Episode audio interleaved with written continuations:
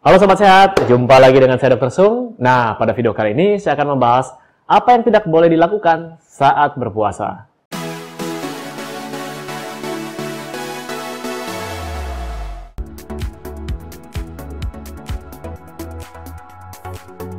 Nah, Sobat Sehat, siapa yang saat ini yang sedang menonton video ini, Anda sedang berpuasa atau Anda sedang bersiap-siap untuk berpuasa sebentar lagi. Nah, jadi secara umum puasa itu adalah tidak mengkonsumsi makanan dan atau minuman dalam jangka waktu tertentu. Jadi ada rentang waktunya. Dan puasa ini sudah dilakukan dari ribuan tahun yang lalu, dari berbagai negara, berbagai teritori. Nah, untuk berpuasa sendiri, setiap orang menjalankan puasa dengan berbagai macam alasan. Ada yang alasan untuk diet, kemudian ada yang ingin membentuk tubuh supaya lebih ramping, lebih seksi, ya. Ada yang dengan alasan agama, ada yang alasan spiritual. Nah, kalau Anda puasa untuk apa? Silakan komen di bawah ini. Puasa sendiri sebenarnya mempunyai banyak manfaat. Jadi mungkin buat Anda yang mempunyai masalah pencernaan, kemudian ingin mencegah kanker. Jadi puasa ini merupakan salah satu teknik yang dapat Anda gunakan, ya. Untuk berpuasa sendiri, banyak orang yang bertanya, "Dok, apa yang tidak boleh saya lakukan saat saya berpuasa?" Atau "Dok, saya harus buka dengan yang apa?" Jadi, apa saja yang tidak boleh kita lakukan saat berpuasa? Mungkin kalau Anda cari di internet, jawabannya adalah tidak boleh bohong, tidak boleh makan, tidak boleh minum, tidak boleh memfitnah orang lain, tidak boleh nonton pornografi. Wait, itu semua untuk alasan spiritual mungkin atau untuk alasan agama. Tapi yang kita bahas kali ini adalah untuk alasan kesehatan. Nah, yang pertama adalah jangan melakukan olahraga ekstrim. Jadi buat Sobat Sehat yang suka dengan olahraga ekstrim, misalnya triathlon atau maraton, atau siapa di sini kalau olahraga suka pakai pakaian double-double, ya, pakaiannya rangkap, kemudian terakhir pakai kayak jas hujan gitu, dari plastik, untuk supaya cairan dari tubuh keluar lebih banyak. Ayo. Nah, pada saat berpuasa, jangan lakukan hal demikian. Kenapa? Ya, jadi pada saat Anda berpuasa, Anda kan tidak makan dan tidak minum. Kecuali Anda masih minum, silakan lakukan itu. Tapi saran saya juga jangan terlalu ekstrim olahraganya. Nah, pada saat Anda tidak minum, jadi pada saat keluar keringat yang terlalu banyak akibat olahraga ekstrim tadi, akhirnya Anda tidak bisa mengganti cairan tubuh Anda yang hilang karena Anda sedang berpuasa.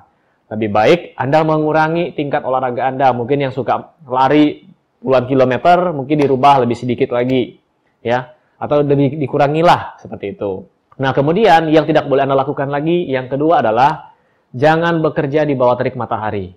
Jadi, bagi Anda yang kerjanya di outdoor, yang seharian harus dijemur terik matahari, nah, sebaiknya Anda pikir dulu, apakah Anda harus cari kerjaan yang lain, mungkin di dalam kantor, atau yang tidak terlalu lama terkena sinar matahari, atau sebaiknya Anda tidak berpuasa dulu, ya, sampai Anda menemukan kerjaan yang tadi saya bilang. Nah, kenapa demikian? Sama, takutnya Anda dehidrasi. Walaupun Anda kerjanya tidak terlalu ekstra, tapi ketika dijemur matahari, ketika terkena terik matahari, cairan akan menguap melalui kulit Anda, melalui nafas dan melalui kulit. Akhirnya Anda akan merasa lebih haus, kemudian Anda harus minum. Jadi untuk masalah yang nomor 2 ini, sebaiknya Anda ganti kerjaan dulu kalau Anda mau puasa. Buat Anda semua yang kerja di lapangan terbuka di bawah terik matahari. Kemudian yang tidak boleh Anda lakukan lagi, yang ketiga adalah mengkonsumsi kafein. Jadi hindarilah makanan-makanan yang tinggi kafein atau minuman yang tinggi kafein. Kenapa? Karena kafein mempunyai efek diuretik. Siapa di sini yang suka mengkonsumsi kopi? Misalnya Anda habis nongkrong dengan teman Anda di kafe, tidak lama kemudian Anda harus ke kamar mandi.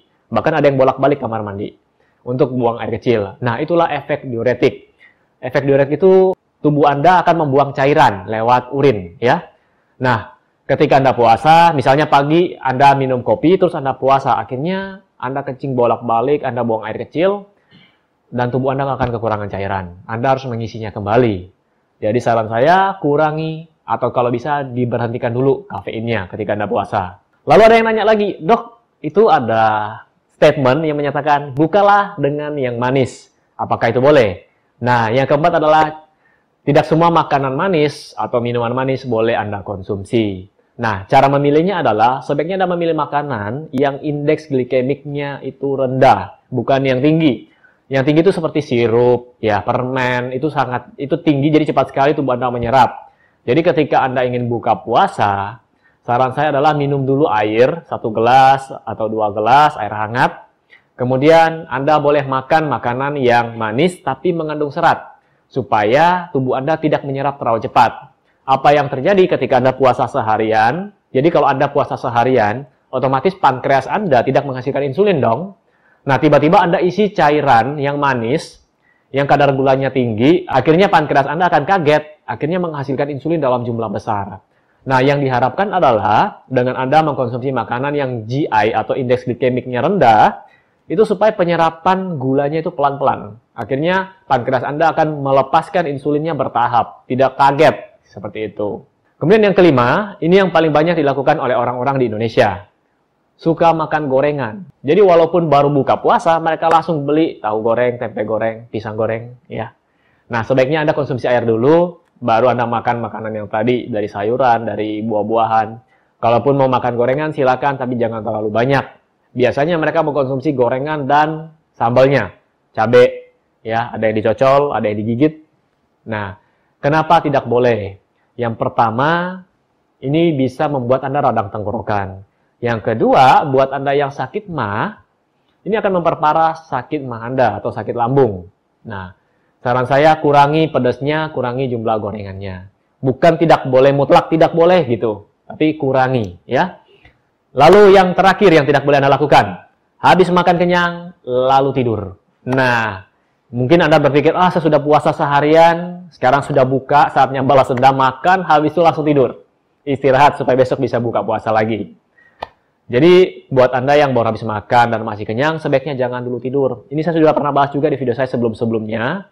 Kenapa? Jadi takutnya makanan itu ketika Anda posisi duduk begini atau berdiri, itu kan mengikuti hukum gravitasi, makanan akan ke bawah. Ketika Anda berbaring, makanan itu akan kembali ke atas. Dan ini dapat membuat Anda panas di bagian dada atau kita sebut dengan GERD. Terutama pada mereka-mereka yang katup LES-nya itu lemah. Nah, LES itu apa? Lower esophageal sphincter. Jadi ada katup di antara tenggorokan Anda dan lambung Anda. Jadi itu ada katupnya untuk menutup. Kalau saat Anda makan, katup itu akan kebuka, kemudian makanan masuk dan kembali. Jadi pada saat Anda makan, katup itu akan terbuka, lalu ketika Anda selesai makan, dia tutup kembali. Nah, ketika Anda tidur, ini akan terdesak. Akhirnya, makanan yang Anda makan tadi akan naik kembali ke atas. Apalagi kalau Anda terlalu kenyang. Jadi makan, jangan sampai terlalu kenyang. Kalau bisa 70% saja, ya. Berhentilah sebelum Anda kenyang. Oke, mungkin itu saja yang bisa saya bagikan buat Anda semua yang sedang berpuasa atau yang sekarang siap-siap untuk nantinya Anda akan berpuasa, ya. Oke, siapkan diri Anda. Semoga Anda bisa menjalankan puasa dengan baik. Dan seperti biasa, buat Anda yang sedang mencari produk-produk yang mendukung gaya hidup sehat, silakan kunjungi boxsehat.com. Ya, jadi boxsehat.com ini merupakan salah satu e-commerce yang menyediakan produk-produk yang mendukung gaya hidup sehat. Oke, sampai jumpa di video saya selanjutnya. Salam hebat, luar biasa.